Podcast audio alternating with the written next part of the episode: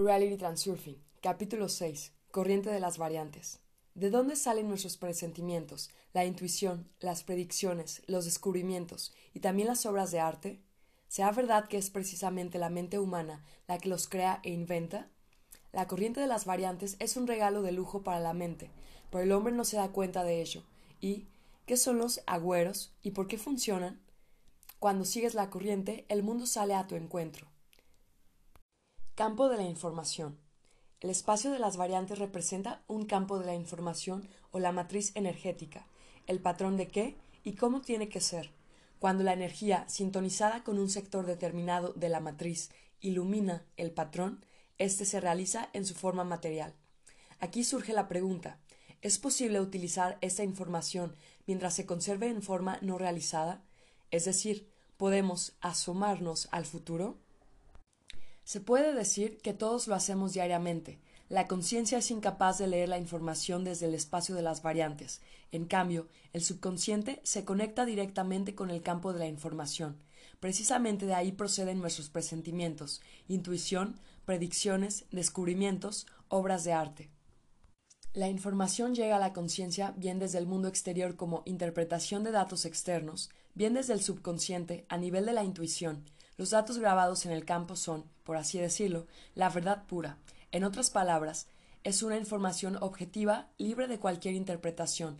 Al pasar por los filtros de la mente, la verdad se convierte en una interpretación, es decir, en un conocimiento. Todos los seres vivos perciben la verdad a través de su interpretación. Una gallina ve y percibe el mundo de una manera totalmente diferente a como la hace una persona. Incluso distintas personas ven y comprenden las mismas cosas de diferente modo. Por ende, el conocimiento es una forma de la verdad en cierto grado desfigurada. En el campo de la información, los datos están organizados en una difícil estructura energética. En esa estructura está grabado todo lo que haga mover la materia según las leyes establecidas. Primero, el subconsciente, el alma, recibe los datos del campo de información Luego la conciencia, la mente, los interpreta y los transmite en una descripción verbal o simbólica. Así se hacen descubrimientos o se crea algo nuevo, la música, las obras maestras, es decir, lo que una persona no ha podido ver ni saber directamente, de la misma manera surgen los conocimientos intuitivos y los presentimientos. Es posible que todo eso te choque y te haga desconfiar, Resulta entonces que la mente no es capaz de crear nada nuevo y recibe simplemente los datos del campo de información? No es del todo cierto. La mente puede construir un objeto nuevo o resolver un problema manejando objetos conocidos y construcciones lógicas. En otras palabras, la mente puede levantar una casa nueva con los cubos viejos, pero no es capaz de obtener algo completamente nuevo, es decir, lo que no se pueda construir de lo viejo. Los descubrimientos fundamentales de la ciencia no surgen como resultado de razonamientos lógicos, sino como un destello, como una información proveniente de la nada. Lo mismo se refiere a los inventos geniales. Una buena melodía no se compone combinando notas, sino que viene como por sí sola. Las obras maestras no se crean como resultado del dominio de la técnica profesional, sino que nacen por inspiración. Un cuadro hecho con una técnica de dibujo impecable no necesariamente será una obra maestra. Lo que lo convierte en una obra maestra es algo que esté fuera de los márgenes de una ejecución técnica. La poesía, que conmueve el alma, no se crea como resultado de una elección razonable de las rimas, sino que procede del mismo lugar, de las profundidades del alma. Toda la creatividad basada en la inspiración e iluminación no tiene nada que ver con la mente.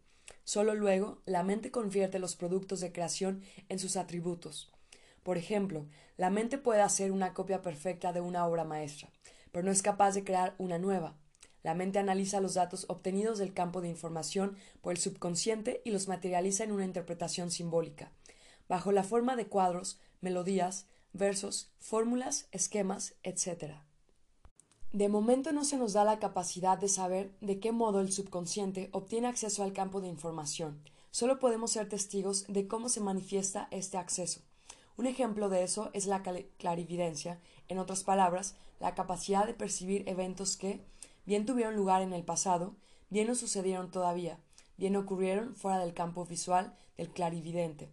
Al no comprender el mecanismo de esos fenómenos, los declaramos como paranormales. Los péndulos de la ciencia fundamental, por no reconocer su potencia ante los hechos, no los toman en serio. Sin embargo, esos fenómenos no dejan de ser hechos reales solo porque no seamos capaces de explicarlos y no los podemos descartar porque sí.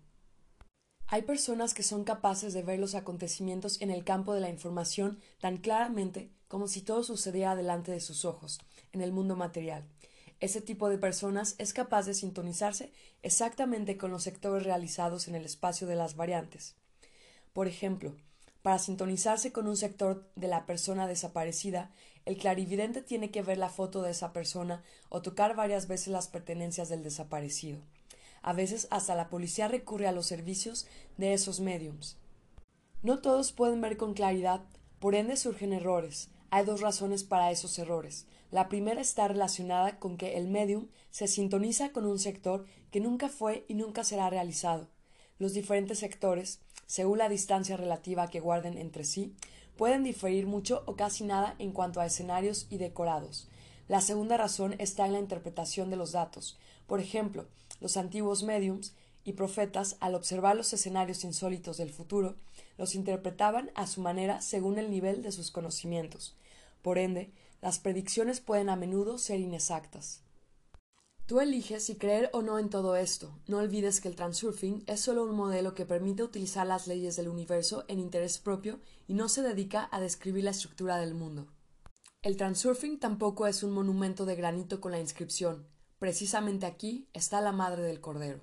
La verdad, como ya sabes, siempre está por aquí cerca. La idea de que el ser humano sea capaz de sintetizar todo lo nuevo con ayuda de su mente también es solo una suposición. Además de ser cómodo, estamos acostumbrados a ese modelo.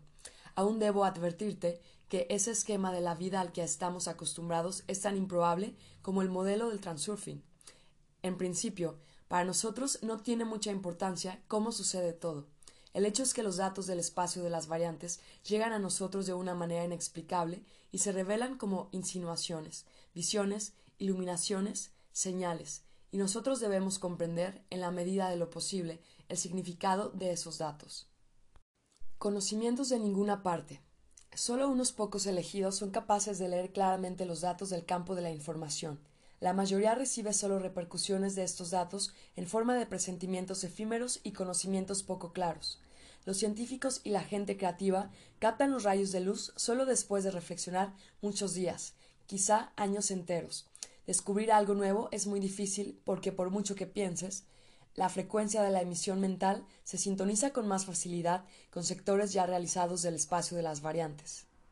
Y todo lo fundamentalmente nuevo se halla siempre en sectores no realizados. ¿Y cómo debe uno sintonizarse con esos sectores? Por ahora no se nos da saberlo cuando la búsqueda de una solución nueva en sectores realizados no da resultado, el subconsciente, de un modo inexplicable, sale casualmente en un sector no realizado, donde los datos no están envueltos en forma de interpretaciones simbólicas habituales, por lo que el subconsciente los percibe como información imprecisa y poco clara. Si la mente logra captar la esencia de esa información, surge una repentina y clara comprensión de las cosas.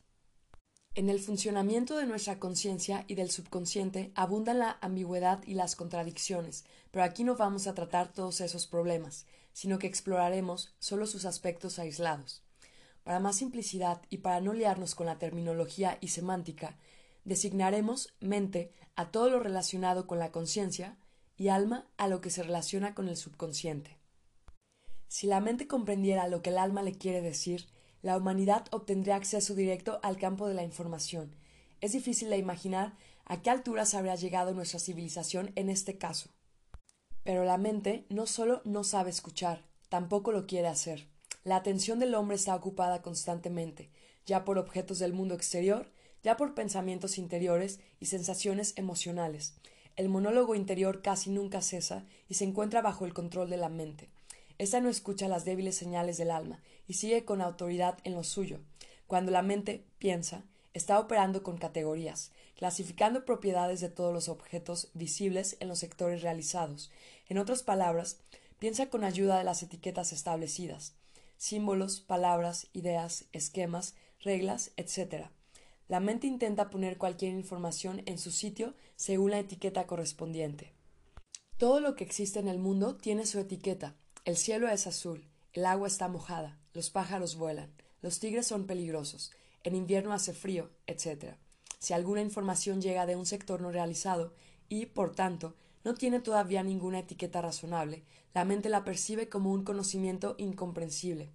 Si consigue introducir para ese conocimiento una etiqueta nueva o logra explicarlo dentro de los márgenes de las etiquetas antiguas, nace el descubrimiento. Es muy difícil encontrar siempre una etiqueta adecuada para un conocimiento totalmente nuevo. Imagina una persona que oiga música por primera vez. La música también es una información en forma de sonidos. Cuando la mente recibe esta información, la sabe, pero no la comprende. De momento no tiene etiqueta ni descripción para eso. La comprensión aparece después, cuando el individuo escucha la música repetidamente y le muestran todas las designaciones y objetos relacionados con la música. Los músicos, los instrumentos, las notas, las canciones. Pero para la mente, oír la música por primera vez era un conocimiento real y un misterio impenetrable al mismo tiempo. Intenta explicar a un niño pequeño la siguiente descripción. La leche es blanca, el niño que acaba de empezar a utilizar las categorías abstractas te hará un montón de preguntas. Y bien, ¿qué es la leche? Lo sabe. Pero, ¿qué significa blanca? Es un color. ¿Qué es un color? Es una propiedad de las cosas. ¿Y qué es una propiedad? Y la cosa, y así hasta lo infinito. Más fácil que explicárselo todo sería enseñarle objetos de diferentes colores. Entonces su mente fijará la diferencia entre objetos como categoría abstracta de color. De esta manera, el niño asigna descripciones y etiquetas a todo lo que le rodea y luego, al pensar, utiliza esas descripciones. El alma, a diferencia de la mente, no utiliza etiquetas ni descripciones. Por tanto, ¿cómo se puede explicar a la mente que la leche es blanca? Desde el momento en que la mente empezó a pensar con ayuda de categorías abstractas, la relación entre mente y alma se atrofió poco a poco. El alma no utiliza esas categorías, no piensa ni habla, sino que siente o sabe, no puede expresar con palabras o símbolos todo lo que sabe. Por ende, la mente y el alma no pueden llegar a un acuerdo. Supongamos que el alma se haya sintonizado con el sector no realizado y haya reconocido algo que en el mundo material todavía no existe. ¿Cómo puede hacer llegar esa información a la mente? Además, la mente siempre está ocupada con sus habladurías. Ella considera que todo se puede someter a una explicación razonable y mantiene un control constante sobre toda la información entrante. Del alma le llegan solo unas señales confusas, a las que la mente no siempre es capaz de definir con ayuda de sus categorías. Los sentimientos y conocimientos poco claros del alma se hunden en los pensamientos en alto de la mente. Cuando flaquea el control de la mente, los sentimientos y conocimientos intuitivos se abren paso hasta la conciencia. Esa ruptura se revela como un presentimiento vago, también llamado voz interior. La mente se ha distraído y en ese momento has podido percibir los sentimientos y conocimientos del alma. Eso es precisamente el susurro de las estrellas de madrugada, la voz sin palabras, reflexión sin pensamientos, el sonido sin volumen. Comprendes algo, pero, muy vagamente. No piensas, sino que intuyes. Cualquiera en algunas ocasiones ha experimentado lo que es la intuición. Por ejemplo, sientes que alguien está por venir o que algo va a ocurrir o simplemente sabes algo sin explicación alguna de por qué lo sabes. La mente siempre está ocupada generando pensamientos, la voz del alma se ahoga, literalmente, en esa mezcladora de pensamientos. Por eso es tan difícil obtener el acceso a los conocimientos intuitivos. Si paramos la carrera de los pensamientos y nos limitamos a contemplar el vacío, podemos oír el susurro de las estrellas de madrugada, la voz interior sin palabras. El alma es capaz de encontrar respuestas a muchas preguntas si prestas oído a su voz. Es bastante difícil enseñar al alma a sintonizarse intencionalmente con los sectores no realizados y al mismo tiempo obligar a la mente a escuchar lo que el alma quiere decirle. Empecemos por algo simple. El alma tiene dos sensaciones bastante claras, la sensación de confort interior y la sensación de incomodidad interior. La mente tiene sus denominaciones para estas sensaciones. Estoy bien estoy mal. Estoy seguro o estoy preocupado. Me gusta o no me gusta. En la vida tenemos que tomar decisiones a cada paso, hacer lo uno o hacer lo otro. La realización material se mueve por el espacio de las variantes y el resultado de estos movimientos es lo que llamamos nuestra vida. Dependiendo de nuestros pensamientos y nuestra actitud se realizan unos u otros sectores, el alma tiene acceso al campo de información. De algún modo inexplicable, ella ve lo que está adelante, en los sectores que se aproximan, pero todavía no están realizados. Si el alma se ha sintonizado con un sector aún sin realizar, sabe lo que le espera allí, algo agradable o algo desagradable. La mente percibe estos sentimientos del alma como vagas sensaciones de confort o incomodidad interiores. El alma sabe muy a menudo lo que le espera e intenta anunciarlo a la mente con la voz débil. Sin embargo, ésta casi no la oye o no da importancia alguna a los presentimientos confusos. La mente está dominada por los péndulos, demasiado preocupada por solucionar problemas y muy convencida en la sensatez de su actitud. Toma las decisiones volitivas guiándose por el razonamiento lógico y el buen juicio. No obstante, es bien sabido que los razonamientos lógicos no garantizan en absoluto una solución correcta. El alma, a diferencia de la mente, no piensa, ella siente y sabe, por lo que no comete errores. La gente muy a menudo cae en la cuenta demasiado tarde. Sabía que de eso no podía resultar nada bueno, dicen. El asunto está en aprender a definir lo que el alma dice a la mente en el momento de tomar la decisión. Y hacerlo no es tan difícil. Solo necesitas ordenar a tu celador que vigile el estado en que se encuentra el alma. Supongamos que estás tomando una decisión. Tu mente está completamente captada por el péndulo o absorta en la búsqueda de una solución para el problema. Para poder escuchar en este momento el susurro de las estrellas de madrugada, será suficiente con recordar que debes prestar atención al estado de tu alma. Resulta ser tan trivial que ni siquiera es interesante. Pero es así. El problema está solo en prestar atención a tus sentimientos. La gente tiende a confiar más en los argumentos razonables que en sus sentimientos. Por ende, la gente ha perdido la costumbre de prestar atención al estado de su comodidad interior. Supongamos que en la mente proyectas una de las variantes de solución de tu problema. En este momento tu mente no se guía por los sentimientos, sino por razonamientos sensatos, y no está dispuesta, en absoluto, a asimilar cualquier sentimiento. Si lograste recordar, Presta atención a cómo te sientes. ¿Hay algo que te ponga alerta, te preocupe, inspire temor o te guste? Ya has tomado la decisión. Ordena a la mente callar un momento y pregúntate ¿te sientes bien o mal? Ahora escoge otra variante de la decisión y pregúntate de nuevo ¿te sientes bien o mal? Si no tienes una sensación explícita, eso quiere decir que tu mente todavía es muy mala oyente. Haz que tu celador te obligue más a menudo a prestar atención a tu comodidad interior. Aunque puede que la respuesta a tu pregunta sea ambigua, en este caso no se puede confiar en estos datos tan indefinidos. Queda actuar de la manera que tu mente te dicte, o simplificar la pregunta. Si lograste obtener la respuesta explícita, sí, estoy bien, o no, estoy mal, significa que has podido escuchar el susurro de las estrellas de madrugada. Ahora conoces la respuesta. Eso no significa que debas actuar conforme a lo que te dicte el alma. No siempre somos libres en nuestro modo de actuar, pero al menos sabrás qué es lo que te espera en el sector no realizado. El suplicante, el resentido y el guerrero. Existen dos modos de actuar frente a las situaciones que nos brinda la vida dejarse llevar por la corriente como un barquito de papel que no tenga voluntad propia, o remar contra la corriente, insistiendo obstinadamente en lo de uno. Si uno se queda inactivo, no demuestra su iniciativa, no ambiciona, cuando se limita solo a existir, entonces le rige la vida el hombre se convierte en marioneta de los péndulos, que obran con su destino a sus anchas. Al asumir tal postura, el hombre renuncia a elegir su propio camino en la vida. Su elección, en este caso, consiste en que su destino esté predeterminado, que pase lo que deba pasar. Al estar conforme con esa condición, confirma que es imposible evitar aquello a lo que estés predestinado, y tiene toda la razón, puesto que para él, en el espacio, existe también esa variante. Después de semejante elección, a uno no le queda otra que lamentarse del destino sin hacer nada y confiar en las fuerzas superiores. Al poner su vida a disposición de manos ajenas, el hombre tiene dos caminos para moverse por la vida. Desplazándose por el primer camino, puede resignarse y mendigar para su vida, dirigiendo sus súplicas a los péndulos o a las supuestas fuerzas superiores.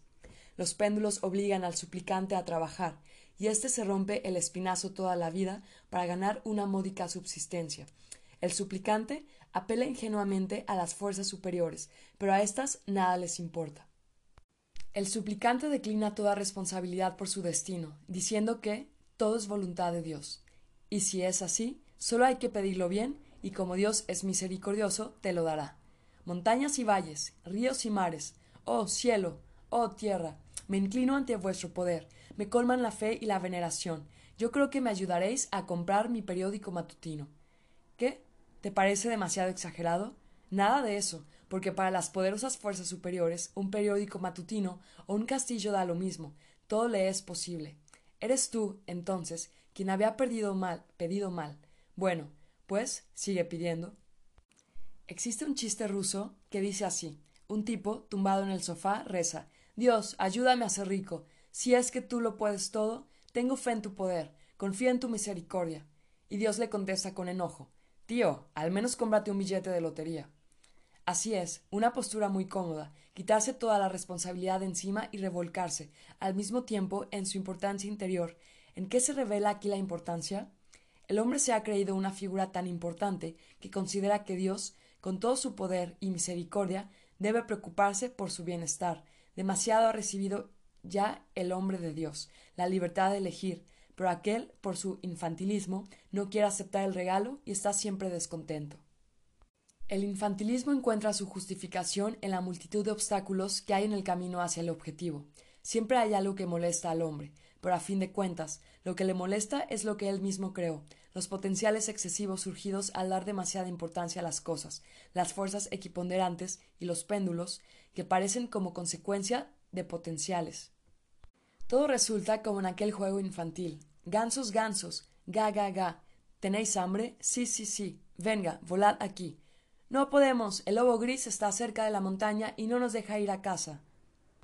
Pie de página. Juego infantil ruso de los años 70-80 consiste en evitar ser captado por el lobo gris. En este ejemplo, el lobo representa los obstáculos en el camino de uno hacia su objetivo. Si a uno no le conviene el papel del suplicante, puede elegir el segundo camino, aceptar el papel de resentido, es decir, expresar su disgusto y elegir lo que supuestamente le corresponde. El resentido, con sus pretensiones, perjudica más todavía su destino. Como ejemplo pongamos otra alegoría. Un hombre visita una galería de arte donde no le gusta lo expuesto, y se considera con pleno derecho a expresar su disgusto. Empieza a patear, a amenazar, a exigir, incluso a romperlo todo a su alrededor. Por supuesto, seguido a eso viene el castigo. El hombre se ofende aún más y sigue indignándose activamente. Pero, ¿cómo es posible? Si es que ellos deberían haber echado los hígados para satisfacerme. Y no se le pasa por la cabeza que es solo un huésped en este mundo. Desde el punto de vista del transurfing, ambos caminos son absurdos. Por tanto, el transurfing te ofrece un camino totalmente nuevo. No pidas, tampoco exijas. Simplemente ve y coge. ¿Y qué hay de nuevo aquí? De esa manera, precisamente, actúa el hombre que haya hecho otra elección. Mi destino está en mis manos. Él empieza a luchar por su lugar bajo el sol. Al asumir la posición severa, el hombre libra una guerra contra los péndulos. Se implica en la competición, se abre paso a codazos. Resumiendo, toda su vida es una lucha incesante por la existencia. El hombre ha elegido la lucha, y esa variante también existe en el espacio de las variantes. Ya sabemos que tanto la resignación como el descontento nos implican en la dependencia de los péndulos. Recuerda lo que habíamos dicho en los capítulos anteriores sobre los potenciales de importancia y comprenderás todo con más claridad. El suplicante crea el potencial de su culpa y se entrega voluntariamente a las manos de los manipuladores. El que pide supone de antemano que está obligado a pedir y esperar. Tal vez le darán. El resentido crea el potencial de descontento vuelve contra sí las fuerzas equiponderantes y arruina activamente su destino. La posición del guerrero que haya elegido la lucha es más productiva, pero su vida es muy difícil y requiere grandes esfuerzos. Por mucho que el hombre resista, solo se envuelve más en la telaraña. Le parece que está luchando por su destino, pero, en realidad, solo consume su energía en vano. A veces el hombre alcanza la victoria, pero ¿a qué precio? La victoria se expone a la consideración del mundo entero y todos vuelven a convencerse de que los laureles no se consiguen tan fácilmente. De esta manera se crea y fortalece la opinión pública. Para alcanzar algo hay que trabajar duro o luchar audazmente. La opinión pública se forma prácticamente por los péndulos. Los potenciales de importancia sirven de comederos para los péndulos. Si creemos que es difícil alcanzar nuestro objetivo, nos habla la importancia exterior. Si creemos que es solo individuos dotados de cualidades extraordinarias pueden alcanzar ese objetivo, nos habla la importancia interior. Por el camino hacia el objetivo a uno le dejarán tal y como vino al mundo. puede que le permitan llegar hasta el final, y estará muy contento, sin comprender que ha gastado energía, no tanto por alcanzar el objetivo, como por las exacciones de los péndulos. La imagen que resulta es más o menos la siguiente. Para llegar a su objetivo, un hombre debe atravesar una multitud de pedigüeños que vocean, le impiden el paso, le hacen de la mano. El hombre intenta justificarse, disculparse, dar dinero, empujar, abrirse paso, pelear. Por fin, con mucha dificultad llega a su meta. La energía gastada para obtener el objetivo propiamente dicho constituye solo una pequeña parte y está destinada solo para mover los pies. La energía restante se ha gastado en la lucha contra los pedigüeños y inoportunos. Al romper las trabas de los péndulos, el hombre obtiene la libertad. Los pedigüeños le dejan en paz y pasarán a otra gente. Como recordarás, para librarse de los péndulos es imprescindible renunciar a la importancia exterior e interior. Si lo haces, los obstáculos por tu camino hacia el objetivo se autoeliminarán. Es entonces cuando podrás no pedir, no exigir y no luchar, sino simplemente ir y coger. Ahora surge la pregunta ¿cómo se debe comprender la frase ir y coger? ¿Y qué es lo que habría que hacer para hacer eso? Todo el resto de este libro se dedica a responder a esa pregunta, por lo que pronto sabrás todo. Hemos trazado, por el momento, la estrategia general a la hora de elegir el destino. Los papeles de suplicante, resentido y guerrero no nos convienen. ¿Qué papel crees que asigne el transurfing al dueño de su destino en el juego llamado vida? Tu tarea será responder a esta pregunta. Mientras tanto, veamos la táctica de comportamiento en situaciones reales de la vida. Moverse con la corriente. El suplicante y el resentido van sin voluntad a favor de la corriente de la vida. El guerrero, al contrario, intenta luchar contra esa corriente. Por supuesto, no existen tipos puros de tales personas. Cualquiera, de vez en cuando, asume en diferente grado uno de los papeles. Al interpretar esos papeles, el hombre actúa de modo extremadamente ineficaz. Pero si no se puede ni luchar ni bajar con la corriente, ¿qué nos queda? Más arriba habíamos visto cómo la mente impone autoritariamente su propia voluntad, basada en el sentido común. Mucha gente razona muy sobriamente, y al mismo tiempo no es capaz de resolver sus problemas de ningún modo. Hay mucho provecho en tal sentido común. La mente no puede garantizar una solución segura. La mente cree que piensa sobriamente. En realidad se ofrece voluntariamente a los péndulos. No se puede hablar de ninguna libertad de moverse por la corriente mientras el hombre actúe como suplicante, resentido o guerrero. Incluso el guerrero no tiene más libertad de manifestar su voluntad que la que tenga un barquito de papel. ¿Cómo se mueve el guerrero por la corriente de la vida? Los péndulos le provocan a la lucha, y éste rema contra la corriente sin comprender que será mucho más fácil y ventajoso utilizar la corriente. Su mente está capturada por los péndulos, pero el guerrero está dispuesto decididamente y, tomando decisiones volitivas, chapalea con gran energía allí donde podría hacer movimientos suaves y tranquilos. Ahora imagínate que no te resistes a la corriente ni provocas torbellinos innecesarios, pero tampoco te mueves sin voluntad, como si fueras un barquito de papel. Te mueves intencionadamente a favor de la corriente. Por el camino detectas todos los bajíos, obstáculos, zonas peligrosas y, con solo unos movimientos suaves, mantienes la dirección elegida. El timón está en tus manos. En general, podemos considerar la vida como una corriente. ¿Y por qué no se puede ni bajar sin voluntad con la corriente ni luchar contra ella?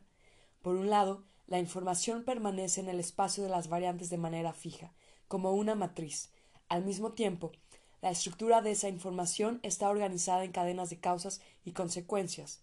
Los enlaces de causa-consecuencia crean la corriente de las variantes. Pues bien, hablaremos precisamente de esas corrientes. La razón más importante por la que no debemos de oponernos activamente a la corriente es porque de esa manera se gasta una gran cantidad de energía, en vano e incluso en detrimento. Pero ¿podemos confiar en la corriente de las variantes? De hecho, no solo puedes llevarte a una laguna tranquila, también puede transformarse en una catarata. Precisamente para evitar los disgustos, debes corregir tu movimiento actuando suavemente. Por supuesto, para empezar es necesario que elijas bien la dirección general de esa corriente. La dirección se determina según el objetivo elegido y los modos de conseguirlo. Después de haber hecho la elección, debes confiar al máximo en la corriente y no permitirte movimientos bruscos. Cada uno imagina aproximadamente el rumbo general de su corriente. Por ejemplo, ahora estudio, luego encuentro un empleo, me caso, haciendo en el trabajo, construyo mi propia casa, etc. La mayoría comete muchos errores por el camino y al mirar atrás se arrepiente. Pero ya nada se puede reparar, todo está hecho. La corriente se ha desviado muy lejos del objeto deseado. El buen juicio de la mente ya no te salvará, solo queda lamentarse. Si hubiera sabido a dónde iría a caer, allí habría puesto la red. Cada uno querría saber lo que le espera a la vuelta de la esquina. No todos recurren en serio a los adivinos y astrólogos, pero muchos se interesan, aunque sea por curiosidad. Una predicción o prognosis astrológica optimista prende la chispa de esperanza, y a las predicciones indeseables se las puede pasar por alto. El modelo del transurfing no entra en contradicción con la astrología. Los pronósticos tienen una base real, el espacio de las variantes. La astrología existe no solo porque la gente tenga mucha curiosidad por asomarse al porvenir. Si el porcentaje de aciertos fuera demasiado bajo, nadie confiaría en predicciones efímeras. Sin embargo, la existencia de la corriente de las variantes nos permite, de acuerdo con ciertas regularidades, echar realmente una ojeada a los sectores del espacio sin realizar. Otra cosa que, por supuesto, no pueden hacer los cálculos astrológicos, como tampoco la clarividencia, es garantizar una exactitud del 100%. Cada uno decide por sí mismo hasta qué punto fiarse de las predicciones y prognosis astrológicas. Dejemos respetuosamente aparte este tema y veamos qué utilidad podemos sacar de nuestro conocimiento sobre la existencia de la corriente de las variantes. La cuestión primordial consiste en saber hasta qué grado puede uno entregarse a la corriente, en caso de elegir bien el rumbo principal, y por qué, en general, hay que entregarse a la corriente. Como dijimos antes, la mente se encuentra bajo la constante presión de la importancia creada artificialmente, por lo cual no es capaz de tomar decisiones eficaces. La importancia interior y exterior, en el fondo, es la fuente principal de todos los problemas. La actitud de las fuerzas equiponderantes se presenta como bajíos y remolinos por el camino de la corriente de las variantes. Si quitamos la importancia, la corriente entrará en su curso más tranquilo. Si debemos entregarnos a esa corriente, eso también es una cuestión de importancia. La importancia exterior obliga a la mente a buscar soluciones difíciles para problemas fáciles. La importancia interior asegura a la mente que ésta razona sensatamente y que está tomando la única decisión correcta. Si renunciamos a la importancia, la mente respirará con alivio, porque se librará de la influencia de los péndulos y de la presión de los problemas artificialmente creados y podrá tomar decisiones más objetivas y adecuadas. Pero todo el atractivo está en que la mente libre de importancia, no tendrá necesidad del potente intelecto.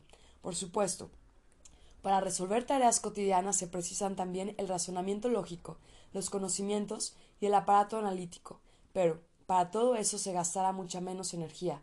La existencia de la corriente de las variantes es para la mente un regalo lujoso, que esta casi, que casi no utiliza. La corriente de las variantes ya contiene en sí las soluciones de todos los problemas. De todos modos, la mayoría de estos se crean artificialmente por la mente misma. La inquieta mente sufre continuamente los empujones de los péndulos y se pone a resolver todos los problemas, intentando mantener la situación bajo control. Sus decisiones en la mayoría de los casos son manotazos en el agua que no tienen ningún sentido. Casi todos los problemas, sobre todo los pequeños, se resuelven por sí mismos si no estorbamos la corriente de las variantes. El potente intelecto no sirve de nada si la decisión existe ya en el despacio. Si no nos adentramos en honduras de la cuestión y no molestamos a la corriente de las variantes, la decisión vendrá por sí sola y, además, será óptima. Lo óptimo está engendrado ya en la estructura del campo de información, el asunto está en que los enlaces de causa-consecuencia dan lugar a los flujos sueltos en la corriente de las variantes. Esos flujos resultan ser las vías óptimas para el movimiento de las causas y consecuencias. En el espacio de las variantes hay de todo, pero con más probabilidad se realizan precisamente las variantes óptimas las que menos energía necesitan. La naturaleza nunca gasta energía en vano. Caminamos con los pies, no con las orejas. Todos los procesos tienden a seguir la línea del menor gasto posible de energía. Por ende, las corrientes de las variantes están organizadas por el camino de la menor resistencia. Precisamente en estos caminos se hallan las decisiones óptimas. La mente, capturada por los péndulos, actúa en interés de ellos y se descarrila constantemente de los flujos. En otras palabras, la mente se adentra demasiado en el berenjal, es decir, siempre busca soluciones difíciles para problemas fáciles. Todos esos razonamientos pueden parecerte excesivamente abstractos. Si aplicas en la práctica todo lo que estamos hablando, podrás convencerte por tu cuenta de cuán real es la existencia de los flujos. Es un verdadero regalo de lujo para la mente. En cada problema está cifrada la clave de su solución. La primera clave es moverse por el camino de menor resistencia. La gente, como regla general, busca soluciones difíciles porque considera los problemas como obstáculos y los obstáculos, como es sabido, hay que superarlos con mucho esfuerzo. Debes cultivar la costumbre de escoger la solución más sencilla para cada problema que surja. Todos tenemos que aprender algo nuevo, o bien hacer algo que ya conocemos y a lo que estamos acostumbrados. La cuestión es cómo hacer tanto uno como lo otro de la manera más eficaz. La respuesta es tan simple que resulta difícil creer en su eficacia. Según el principio del movimiento a favor de la corriente, es necesario procurar hacerlo todo de la manera más fácil y simple que sea posible. Las variantes más óptimas de cualquier acción están organizadas en flujos. Los flujos están compuestos por cadenas de relaciones óptimas de causa-consecuencia. Cuando tomas la decisión de dar el siguiente paso en tu acción, estás eligiendo el siguiente eslabón de la cadena. Solo debes determinar cuál de esos eslabones pertenece a la corriente. ¿Qué hace uno en estos casos? Pues tomar la decisión lógica que sea la más correcta, desde el punto de vista del sentido común y la experiencia diaria. La mente toma una decisión volitiva, se considera capaz de calcularlo y explicarlo todo. Sin embargo, no es así, y tú mismo puedes confirmarlo. ¿Cuántas veces te has dado cuenta de que podrías haberlo hecho de otra manera, pero ya era demasiado tarde? El asunto no está en la distracción o insuficiente agudeza mental. No siempre la mente puede elegir una variante óptima, porque sus construcciones lógicas no siempre coinciden con las cadenas de causa-consecuencia de la corriente. Por mucho que te esfuerces, rara vez consigues elegir la actitud óptima solo con ayuda de conclusiones lógicas. La mente, como norma general, está bajo la presión del estrés, preocupaciones, depresiones o una actividad elevada. En otras palabras, los péndulos siempre tiran de la mente. Por tanto, esta siempre, esta siempre actúa de forma tenaz e incita al ataque frontal contra el mundo exterior. Para elegir el siguiente eslabón de la cadena, solo tienes que librarte de los hilos de los péndulos y seguir simplemente la corriente. Es decir, tienes que mantener el equilibrio y no crear los potenciales excesivos. Para no crear potenciales excesivos es preciso vigilar siempre el nivel de importancia. Cuando entres en estado de equilibrio con el mundo circundante, simplemente sigue la corriente. Tú mismo verás una multitud de señales que te guiarán. Deja ir la situación. Sé observador imparcial, no participante, ni esclavo ni tampoco amo, simplemente un ejecutor. Ordena a tu celador que te llame la atención cada vez que tu mente intente tomar una decisión razonable, volitiva. Alquílate en calidad de ejecutor, pero observa tu propio trabajo desde fuera. Todo es mucho más simple de lo que parece. Déjate llevar por esta sencillez. Es la mente la que te lleva hacia la catarata, no la corriente de las variantes. Por ejemplo, necesitas comprar algo, pero no sabes dónde lo puedes encontrar. La mente te sugiere la variante más razonable, pero más difícil. En tu búsqueda recorres media ciudad, y al final encuentras lo que necesitabas al lado de tu casa. Si la importancia de la tarea hubiera sido más baja, la mente no habría buscado la solución difícil. Otro ejemplo. Tienes una lista entera de quehaceres. ¿Cuáles elegirás en primer lugar y cuáles luego? No hay que pensar. Si el orden no es lo más importante, haz las cosas simplemente en el orden en que se dejen hacer. Muévete junto con la corriente. Desata tu mente de la influencia de los péndulos. No pretendo que te conviertas en un barquito de papel sin voluntad, entre las olas, sino que no des golpes al agua cuando sea suficiente hacer movimientos suaves, ligeros y simples. No seguiré con la lista de ejemplos. Harás por tu cuenta multitud de descubrimientos útiles y sorprendentes. Si intentas, siquiera un día, moverte a favor de la corriente. Cada vez que debas buscar alguna solución, pregúntate ¿cuál es el camino más fácil para encontrar una solución? Elige el más fácil. Cada vez que algo o alguien te distraiga o intente desviarte del camino, no te apresures a oponerte activamente o eludirlo. Intenta alquilarte y observa lo que seguirá. Cada vez que debas hacer algo, pregúntate ¿cuál es la manera más fácil de hacerlo? Permite que el asunto se haga de la manera más fácil. Cada vez que te ofrezcan algo o intenten demostrarte su punto de vista, no te apresures a negarlo o discutir. Puede que tu mente no entienda el provecho que puedas sacar de eso y tampoco vea alternativas. Activa al celador. Primero observa y solo después actúa. Al bajar a la sala de espectáculos, no te apresures a establecer el control y permite que el juego se desarrolle. En la medida de lo posible, por sí solo. No tienes que dar manotazos en el agua, no impidas a tu vida ir a favor de la corriente y verás cuánto más fácil se vuelve todo. Señales de guía. Pero, ¿cómo distinguir el bajío o la cascada que se aproxima de un giro normal en la corriente? Es posible orientarse en el mundo circundante con ayuda de señales completamente tangibles. El mundo nos las da constantemente. El tipo de señales más conocido y difundido son los agüeros. Existen malos y buenos agüeros. Si has visto un arco iris, es un buen agüero. Si un gato negro ha cruzado tu camino, espera alguna desgracia. Así estamos acostumbrados a creer. Los agüeros adoptados por todos iban formándose como resultado de observaciones reiteradas y comparaciones. Si el porcentaje de agüeros que coinciden con lo que predicen es lo suficientemente alto, se establece una regularidad que pasa a disposición de la opinión pública, porque la gente se cuenta constantemente los fenómenos raros. Sin embargo, los augurios no se cumplen siempre, ni mucho menos. ¿Por qué sucede así? ¿Qué puede pasar si a uno se le olvidó cualquier cosa y tiene que volver? Él piensa, volver es una mala señal. Puede que el hombre de por sí no crea en los agüeros, pero, a pesar de todo, el estereotipo público estable le hace sombra en su subconsciente. En sus pensamientos empieza a esperar cualquier disgusto. No, piensa el hombre, no voy a volver. Pero eso tampoco le sirve, pues la corriente, tranquila hasta ahora, está perturbada y el hombre, en cierto grado, ha perdido ya el equilibrio. La espera de una desgracia hace sus correcciones en los parámetros de la emisión mental, y el hombre se traslada a las líneas de la vida correspondientes a esos parámetros, donde obtiene lo que quiso evitar. Él mismo ha admitido esta posibilidad en su guion. Por esa razón, precisamente, se aumenta la probabilidad de que se cumpla el presagio. Como ves, un agüero convencional por sí solo no puede servir como ley, ni siquiera como una regularidad. ¿Por qué un gato negro, precisamente, es un mal presagio para todos? ¿O a qué viene que un gato negro pueda influir de alguna manera en nuestra vida? La influencia no la ejerce el agüero de por sí, sino la actitud hacia todo tipo de presagios. Si eres supersticioso, los agüeros participarán en la formación de los acontecimientos de tu vida. Si no lo crees, pero tienes ciertas dudas, la influencia de los agüeros se aflojará, aunque permanecerá. Si no crees y tampoco les prestas atención, los agüeros no influirán en tu vida de ningún modo. Todo es muy simple. Obtienes lo que admites en el guion de tu vida. El que considera a los agüeros como un prejuicio no tiene ningún indicio de su realización en la capa de su mundo.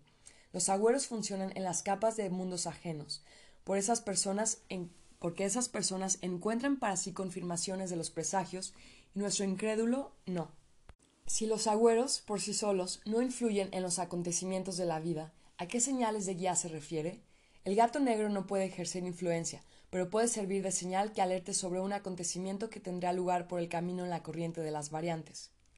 La cuestión solo es ¿qué tipo de señales consideraremos como de guía? Pues si nos proponemos como objetivo observarlo todo, podemos encontrar un sinfín de señales en todo lo que suceda. Pero ¿cómo interpretarlas? No vamos a ocuparnos de la interpretación, es una labor ingrata, demasiado inseguro y confuso. Lo único que podemos hacer es tomar la señal en consideración, activar la vigilancia del celador y ser más cuidadosos.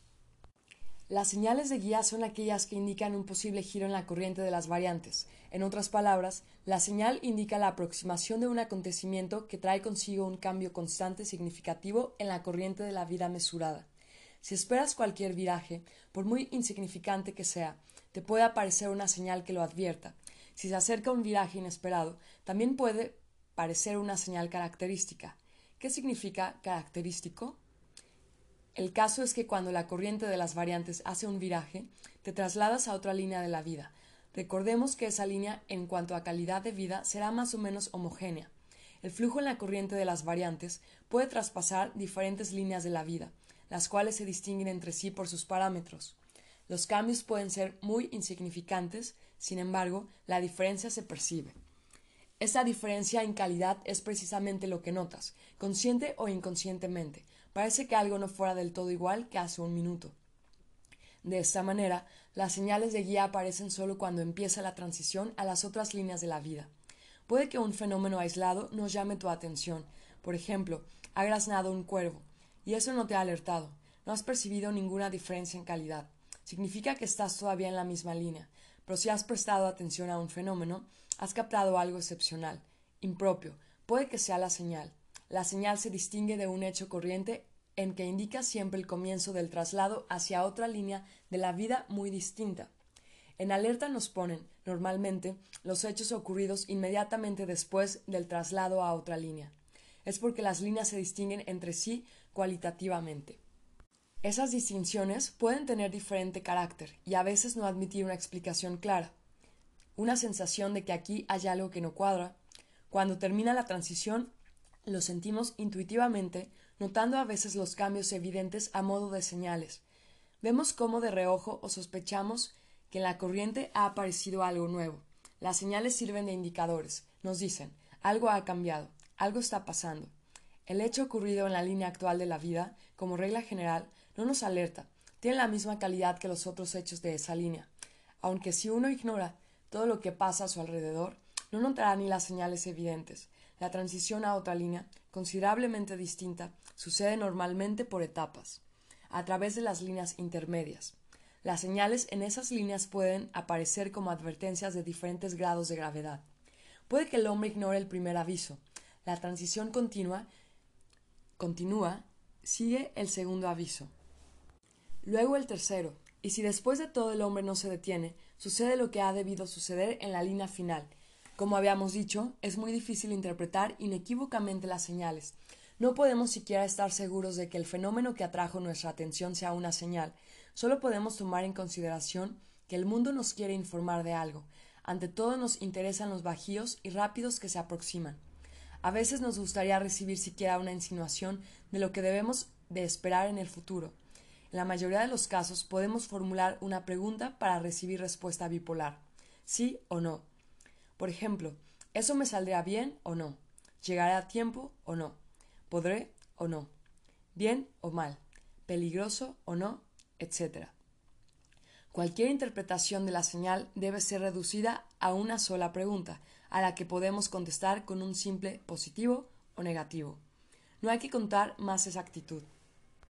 Una señal lleva en sí insinuación sobre la calidad del cambio venidero, si la señal se asocia con sensaciones desagradables, inspira temores, desconfianza, asombros desagradables, preocupaciones, incomodidad, significa que está señalando un cambio negativo.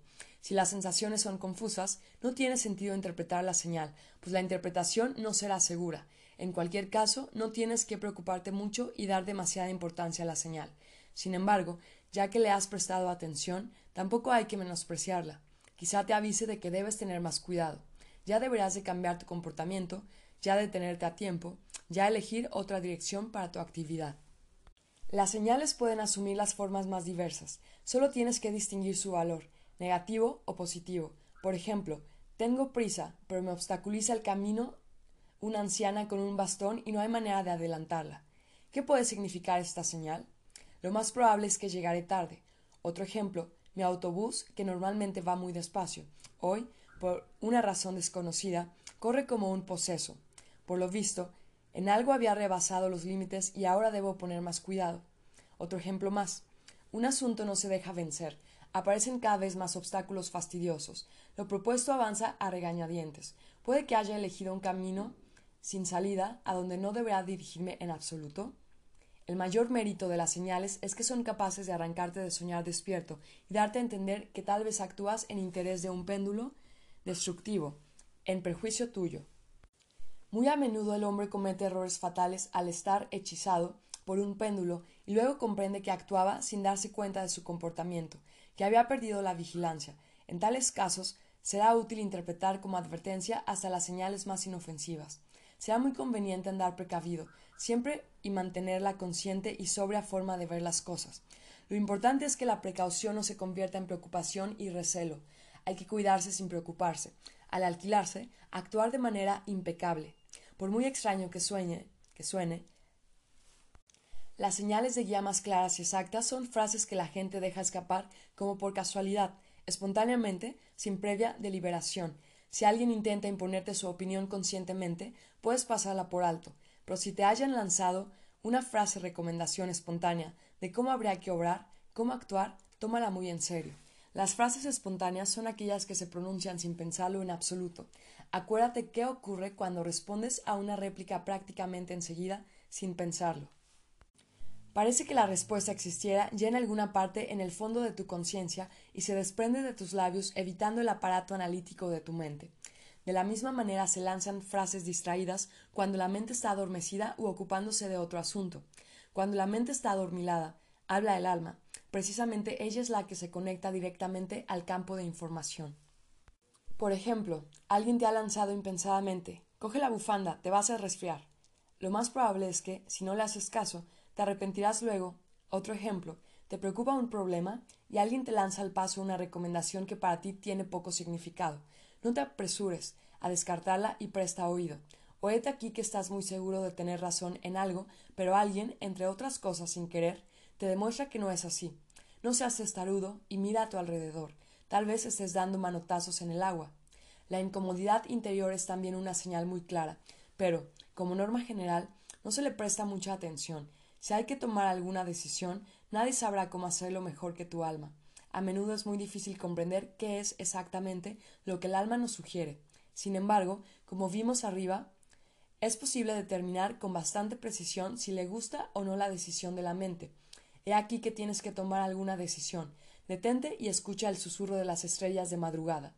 Si tu mente había tomado ya una decisión y has tardado en acordarte del susurro, intenta reconstruir en tu memoria las sensaciones que has tenido a la hora de tomar esa decisión.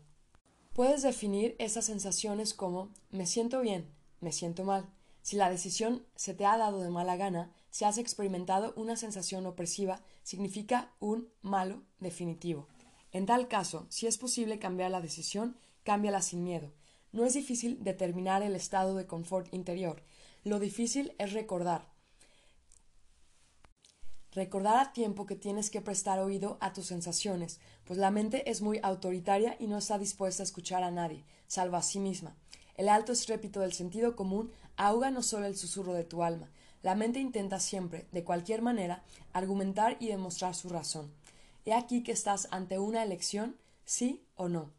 El alma intenta replicar tímidamente, no, la mente se da cuenta que el alma le dice que no, pero finge no oír y argumenta convincentemente su sí.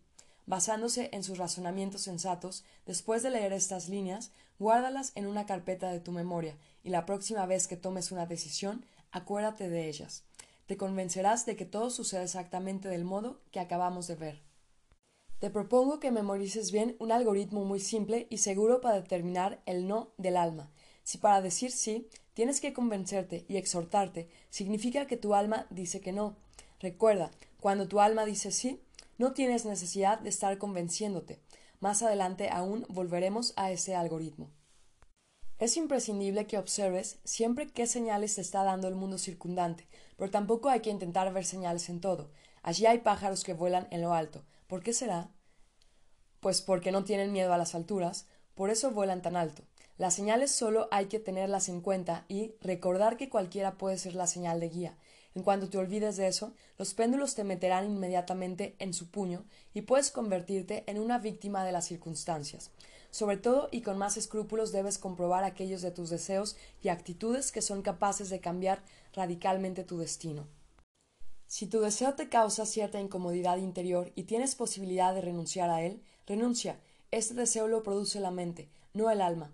Los deseos de la mente son impuestos siempre por los péndulos, lo mismo en cuanto se refiere al modo de actuar.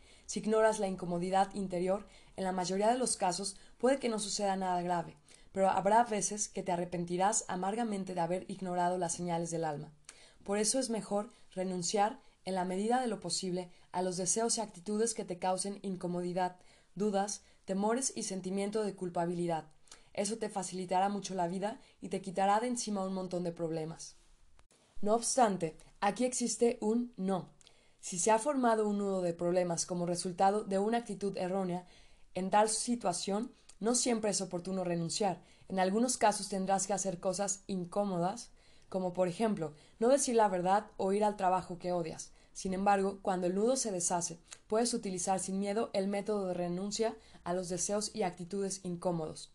Pues bien, eso es todo lo que se puede decir acerca de las señales de guía en lo que se refiere al modelo del transurfing. Solo tú puedes notar e interpretar tus señales, no hay necesidad de enseñarte cómo se hace. Lo comprenderás todo tú mismo, si prestas atención a ti y al mundo que te rodea. Lo que no debes hacer es dar demasiada importancia a las señales insuficientemente claras y de ese modo incluir las interpretaciones negativas en el guion de tu vida. Para no encallar y no caer en los rápidos, será suficiente no crear potenciales excesivos. Al no tener potenciales excesivos, puedes prescindir de las señales. A pesar de todo, no nos es dado comprender su significado con toda claridad.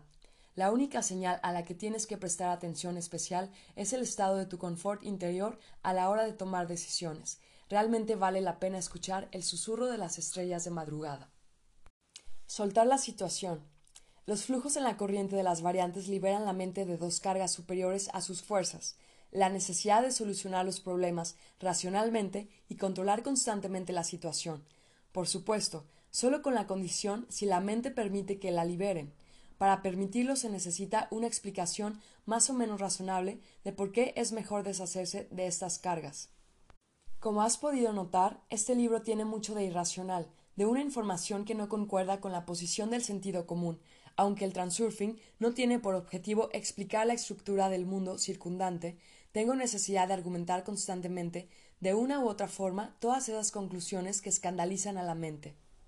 ¿Y cómo no? Es muy difícil quebrantar el monolito del sentido común. La mente no está acostumbrada a creerlo todo ciegamente.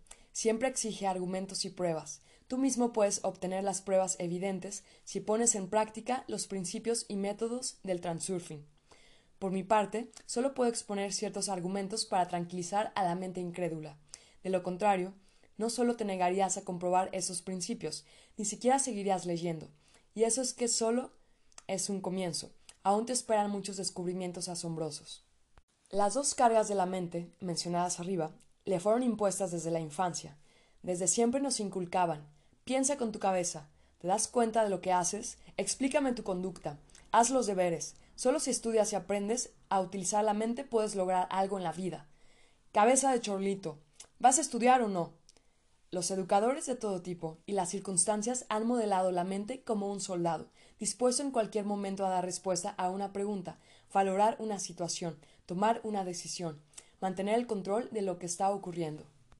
La mente está entrenada para actuar razonablemente desde el punto de vista del sentido común, pero no pienses que me entusiasmé tanto que me ha pasado de la rosca y rechazo todo el sentido común por completo. Al contrario, el sentido común es un juego de reglas mínimas imprescindibles sobre cómo se debe comportar uno para sobrevivir en el mundo. Y el error de la mente está en que se atiene a este código de reglas demasiado literal y demasiado estrictamente. La obsesión con el sentido común no permite a la mente mirar alrededor y ver lo que no concuerda con esas reglas. Y en este mundo hay mucho que contradice el sentido común. Nos lo confirma la incapacidad de la mente para explicarlo todo y protegernos de los problemas y disgustos. Existe una salida muy simple de esa situación confiar en los flujos de la corriente de las variantes. La explicación de esta lógica es también muy simple. En los flujos se halla precisamente lo que busca la mente, la conveniencia. Como sabes, los flujos corren por el camino de menor resistencia. La mente intenta pensar razonablemente y lógicamente basándose en la relación causa-consecuencia. Pero su imperfección no le permite orientarse infaliblemente en el mundo circundante y encontrar las únicas decisiones correctas. La naturaleza, en cambio, es en esencia perfecta. Por lo tanto, en los flujos de la corriente de las variantes hay más conveniencia y lógica que en cualquier razonamiento sensato. Por mucho que la mente esté convencida de que piensa sanamente, se equivocará. Además, la mente cometerá errores en cualquier caso, pero lo hará mucho menos si modera su fervor y permite, en la medida de lo posible, que los problemas se resuelvan sin su participación activa. Y es exactamente lo que llamamos soltar la situación. En otras palabras, hay que aflojar el agarre, bajar el control, no molestar al flujo, dar más libertad al mundo circundante. Tú ya sabes que presionar el mundo no solo es inútil, también es perjudicial. Al no estar de acuerdo con el flujo, la mente crea potenciales excesivos. El transurfing te ofrece un camino totalmente distinto. En primer lugar, nosotros mismos creamos obstáculos aumentando los potenciales excesivos. Si bajamos la importancia, los obstáculos se eliminarán por sí solos. En segundo lugar, si el obstáculo no cede, no debes luchar contra él, simplemente déjalo a un lado. En eso te ayudarán las señales de guía. El mal de la mente está también en que tiende a ver como obstáculos aquellos acontecimientos que no quepan en su guion. Por lo común, la mente lo calcula y lo planifica todo con anticipación, y si luego sucede algo inesperado, empieza a luchar activamente contra eso para ajustar los acontecimientos a su guion. Como resultado, la situación empeora aún más. Por supuesto, la mente no es capaz de planificarlo todo de forma ideal. Pues bien, precisamente aquí debes dar más libertad al flujo. El flujo no está interesado en arruinar tu destino. Una vez más, eso no es conveniente. Es la mente con sus acciones insensatas la que arruina el destino. Lo conveniente desde el punto de vista de la mente es que todo vaya según el guion planificado. Todo lo que no concuerda, la mente lo interpreta como un problema indeseable, y lo indeseado hay que resolverlo, cosa que la mente empieza a hacer con mucha diligencia, creando problemas nuevos. De esta manera, la mente misma acumula un montón de obstáculos en su camino. Piénsalo. ¿Cuándo es feliz la gente? ¿Cuando está satisfecha y contenta consigo misma? ¿Cuando todo va según lo planeado? Cualquier desviación del guion se interpreta como fracaso. La importancia interior no deja que la mente acepte la posibilidad de una desviación. La mente piensa Pues yo he calculado y planificado todo con antelación. Sé mejor que nadie qué es bueno para mí y qué es malo. Soy prudente. Con frecuencia la vida obsequia a la gente con regalos que ésta acepta de mala gana, porque no los tenía planeados. Yo quería otro juguete. La realidad es tal que rara vez obtenemos precisamente los juguetes planeados. Por ende, andamos todos sombríos y disgustados. Y ahora imagínate cuánto más alegre sería la vida si la mente bajara su importancia y reconociera que las desviaciones tienen derecho a existir en el guion. Cualquiera, por sí mismo, puede regular el nivel de su felicidad. La mayoría de la gente sitúa demasiado alto el listón inferior de este nivel. Por ende, se consideran a sí mismo infelices. No predico que te conformes con lo que tienes. La dudosa fórmula ¿Quieres ser feliz? Sé feliz para el transurfing no es adecuada. Tendrás tu juguete, pero de eso hablaremos más tarde. Ahora se trata de averiguar cómo evitar desgracias y disminuir la cantidad de problemas. Precisamente, la negativa de la mente a permitir desviaciones en su guion le impide aprovechar las soluciones ya listas que se encuentran en el flujo de las variantes. La maniática tendencia de la mente tener todo bajo su control convierte la vida en una incesante lucha contra la corriente. ¿Cómo no? ¿Acaso la mente puede permitir que la corriente prosiga su camino sin someterse a su voluntad? Aquí nos acercamos al error más importante de la mente. La mente no trata de dirigir sus movimientos según la corriente, sino que intenta dirigir la corriente misma. Esa es una de las principales razones por las que aparecen problemas y desgracias de todo tipo. El flujo conveniente, al moverse por la vía de la menor resistencia, no puede crear problemas u obstáculos, los crea la mente torpe, activa el celador y observa, aunque sea durante un solo día, cómo la mente intenta dirigir la corriente. Te ofrecen algo, lo rechazas. Intentan decirte algo, no le prestas nada de atención. Alguien expresa su punto de vista, discutes con él. Alguien hace algo a su manera, intentas ponerle en el camino de la verdad. Te ofrecen una solución, tú le contradices. Esperas algo, pero recibes algo totalmente diferente por lo que expresas tu disgusto. Alguien te molesta, te pones furioso. Algo va en contra de tu guion y te lanzas en ataque frontal para dirigir la corriente al hecho necesario. Puede que para ti, en particular, todo ocurra de un modo distinto. Sin embargo, aquí también hay una parte de la verdad, ¿cierto? Ahora intenta aflojar el agarre de tu control y deja más libertad a la corriente. No te pido que estés de acuerdo con todos ni que aceptes todo. Simplemente cambia la táctica Mueve el centro de gravedad desde el control a la observación. Trata más de observar que de controlar. No te apresures a menear la cabeza, contradecir, discutir, perseverar en tu opinión, dirigir, criticar. Da a la situación la posibilidad de resolverse sin tu intervención activa o tu resistencia, y quedarás, si no atónito, seguramente asombrado. Sucederá algo paradójico. Al renunciar al control, obtendrás aún más control sobre la situación del que tenía antes. Un observador imparcial tiene siempre más ventajas que el participante inmediato. Es por lo que repito constantemente alquílate. Cuando mires atrás, te convencerás de que tu control iba contra la corriente. Las sugerencias de los demás no carecían del sentido. No deberías haber discutido con ellos. Tu intervención era innecesaria. Lo que considerabas como obstáculos, en realidad no lo eran en absoluto. Los problemas se resuelven felizmente sin que tú lo sepas. Lo que has recibido fuera de lo planeado no es tan malo como piensas. Las frases escapadas por casualidad son realmente válidas. Tu incomodidad interior ha sido una señal de advertencia. No has gastado energía de más y has quedado contento, pues eso es aquello de lo que te había hablado al principio, el regalo de lujo que hace la corriente a la mente. Por supuesto, además de lo dicho, recordaremos a nuestros amigos, los péndulos nos imponen movernos de acuerdo con la corriente. A cada paso preparan provocaciones para el hombre, obligándole a dar manotazos sobre el agua. La existencia del flujo en la corriente no conviene al péndulo por una causa muy simple. La corriente va en dirección de consumo energético mínimo. La energía que gasta uno al luchar contra la corriente crea potenciales excesivos y alimenta los péndulos. El único control al que se debe prestar atención es el control sobre el nivel de importancia exterior e interior. Recuerda que precisamente es la importancia la que impide a la mente soltar la situación. En muchos casos es mucho más eficaz y útil soltar la situación en vez de seguir insistiendo en lo propio. El esfuerzo por autoafirmarse crea desde la infancia la costumbre de probar la propia importancia. De aquí nace la propensión, perjudicial en todo sentido, de demostrar a cualquier precio que yo tengo razón. Esos esfuerzos crean el potencial excesivo y entran en contradicción con los intereses de los demás.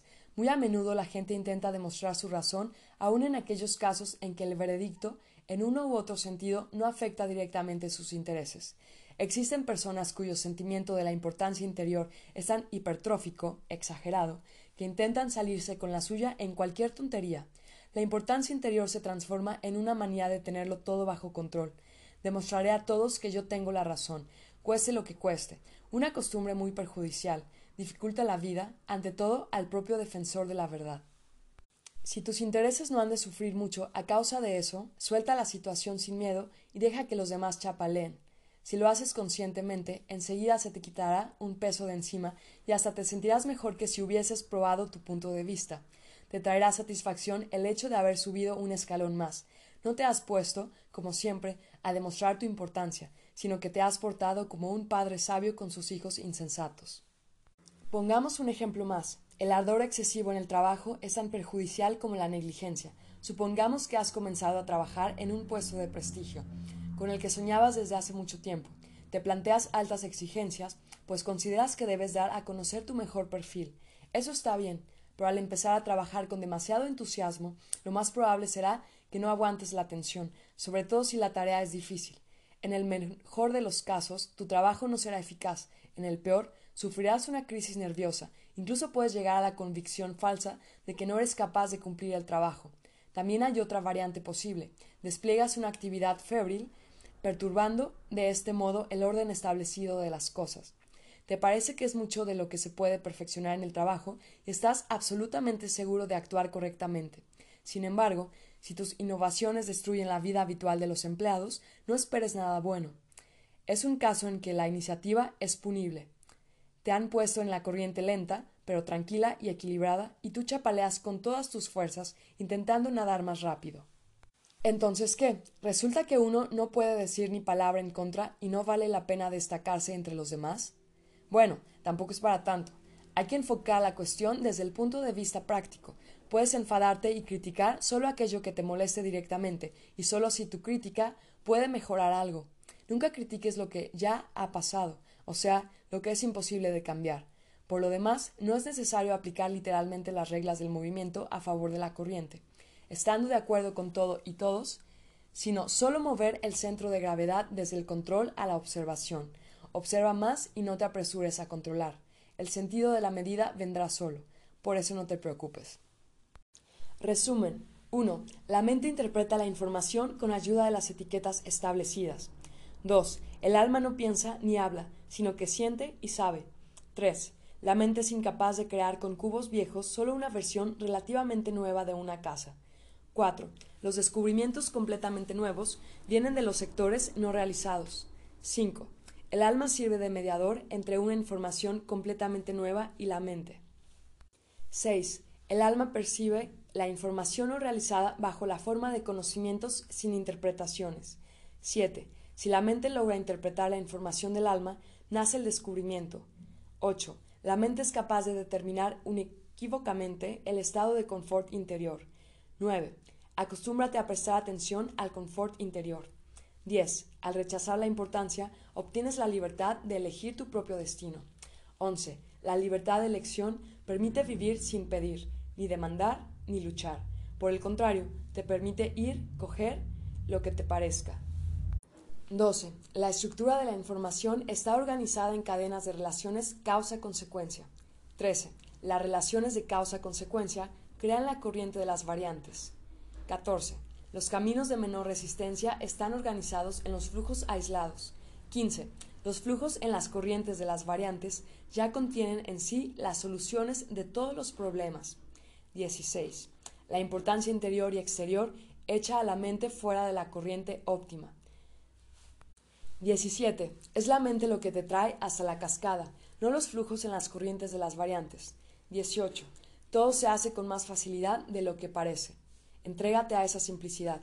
19. Lo que funciona no es la superstición misma, sino tu actitud hacia esta.